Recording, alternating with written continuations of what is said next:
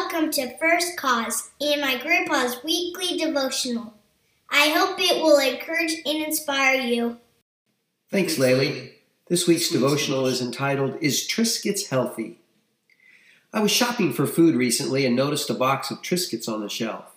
I like Triscuits, so I put a box in my shopping cart, but I decided to do some Google research before leaving the aisle. I typed in the search box, Is Triscuits healthy? And the response was not positive.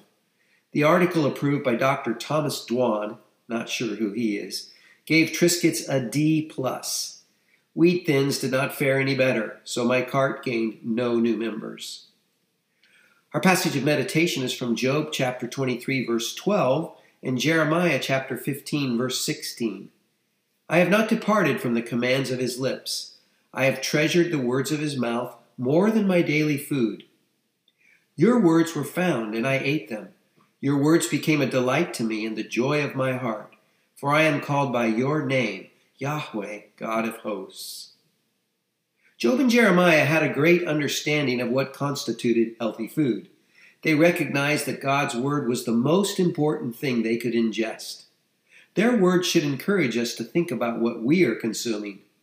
Eating nutritionally unhealthy food will tear the body down which is not an excellent life sustaining strategy.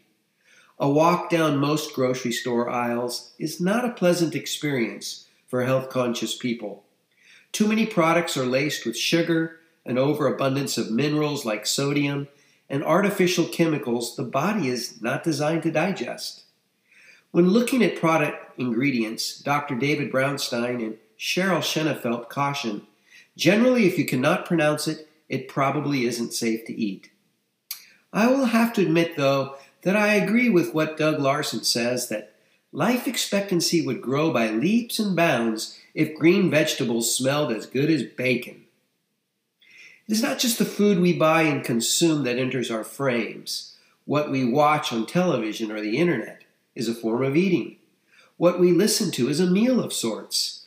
Every day we encounter opportunities to feed not just our stomachs, but our thoughts, attitudes, and emotions.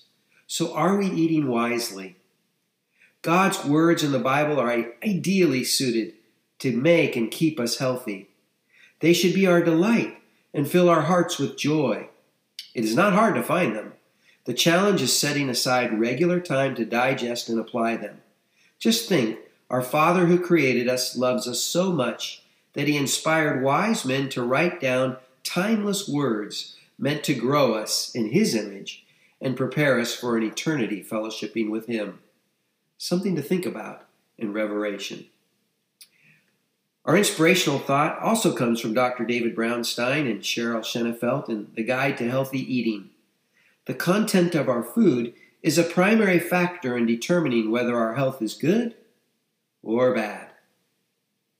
Thank listening. If you would like to learn more about First Cause or receive Grandpa's devotional by email, just go to www.firstcause.org and click on the free weekly devotional button.